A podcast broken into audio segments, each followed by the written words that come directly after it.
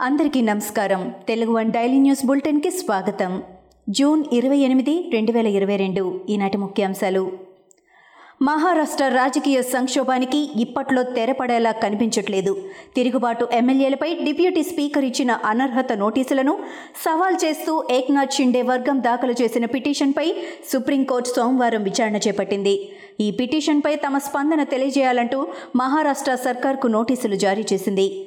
మరోవైపు అనర్హత నోటీసులకు సమాధానమిచ్చేందుకు షిండే వర్గానికి జూలై పదకొండు వరకు గడువు కల్పిస్తూ విచారణను వాయిదా వేసింది. యశ్వంత్ సిన్హాకు మద్దతు ఇచ్చేలా ఒక ప్రధాన నిర్ణయం తీసుకోవడం వెనుక అనేక కారణాలు ఉన్నాయని మంత్రి కేటీఆర్ పేర్కొన్నారు. ఇప్పటి వరకు దాదాపు ఎనిమిది రాష్ట్రాల్లో బీజేపీకి మెజారిటీ లేకపోయినా అక్కడి పరిస్థితులను తలకిందులు చేసి ప్రజాస్వామ్యాన్ని అపహాస్యం చేసిందని అన్నారు.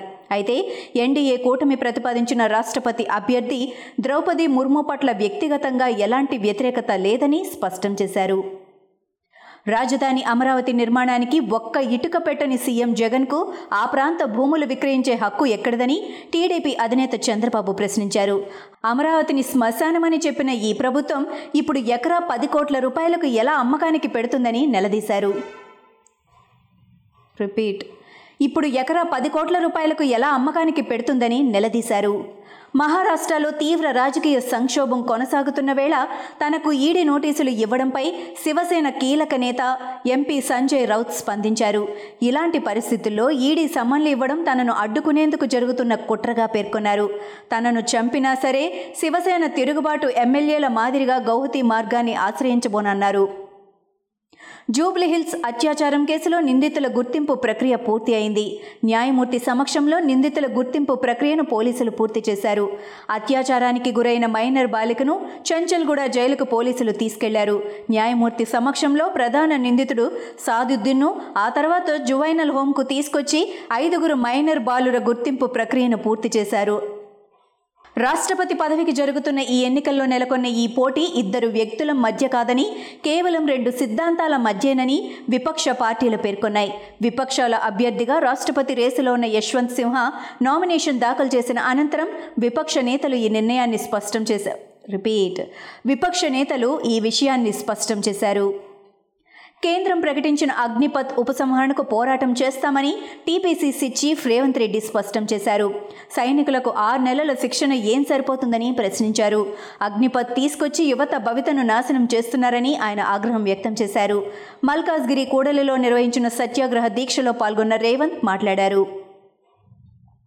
రెండేళ్ళలో తెలుగుదేశం అధికారంలోకి రావడం ఖాయమని సినీ దర్శకుడు కె. రాఘవేంద్రరావు ధీమా వ్యక్తం చేశారు. బాపట్ల జిల్లా చుండూరు మండలం నడిగడ్డపాలెంలో అభిమానులు ఏర్పాటు చేసిన ఎన్టీఆర్ విగ్రహాన్ని ఆయన ఆవిష్కరించారు. రోజు రోజుకు ప్రజల్లో టీడీపీకి ఆదరణ పెరుగుతోందని చంద్రబాబు అధికారం చేపట్టడం తథ్యమని అన్నారు. రాజధాని రైతులకు కౌలు డబ్బులు సిఆర్డీఏ జమ చేసింది. మొత్తం ఇరవై నాలుగు వేల మంది రైతులకు రెండు వందల డెబ్బై కోట్ల రూపాయలు చెల్లించారు. కౌలు చెల్లింపులో ప్రభుత్వం జాప్యం చేస్తోందంటూ జూన్లో రైతులు టీడీపీ నేత పోతినేని శ్రీనివాసరావు హైకోర్టుకు వెళ్ళారు. రైతుల తరపున లాయర్ పిటిషన్ వేశారు. రేపు పిటిషన్ విచారణకు రానున్న నేపథ్యంలో ఏపీ సర్కార్ రైతులకు కౌలు డబ్బులు జమ చేసింది. గుడివాడలో ఈ నెల ఇరవై తొమ్మిదిన జరిగే మహానాడు కొడాలి నాని పతనానికి నాంది అని టీడీపీ పోలిట్ బ్యూరో సభ్యుడు నక్క ఆనందబాబు అన్నారు. వాపు చూసి బలుపు అనుకుంటున్న కొడాలి నానికి ఇంతకింతకు గుణపాఠం తప్పదని అన్నారు. గుడివాడ మహానాడును రాష్ట్ర వ్యాప్తంగా టీడీపీ కార్యకర్తలు ప్రత్యేక దృష్టితో చూస్తున్నారని అన్నారు. ఎన్టీఆర్ ప్రాతినిధ్యం వహించిన గుడివాడ మహానాడును విజయవంతం చేసేందుకు టీడీపీ శ్రేణులు కసిగా ఉన్నాయని అన్నారు.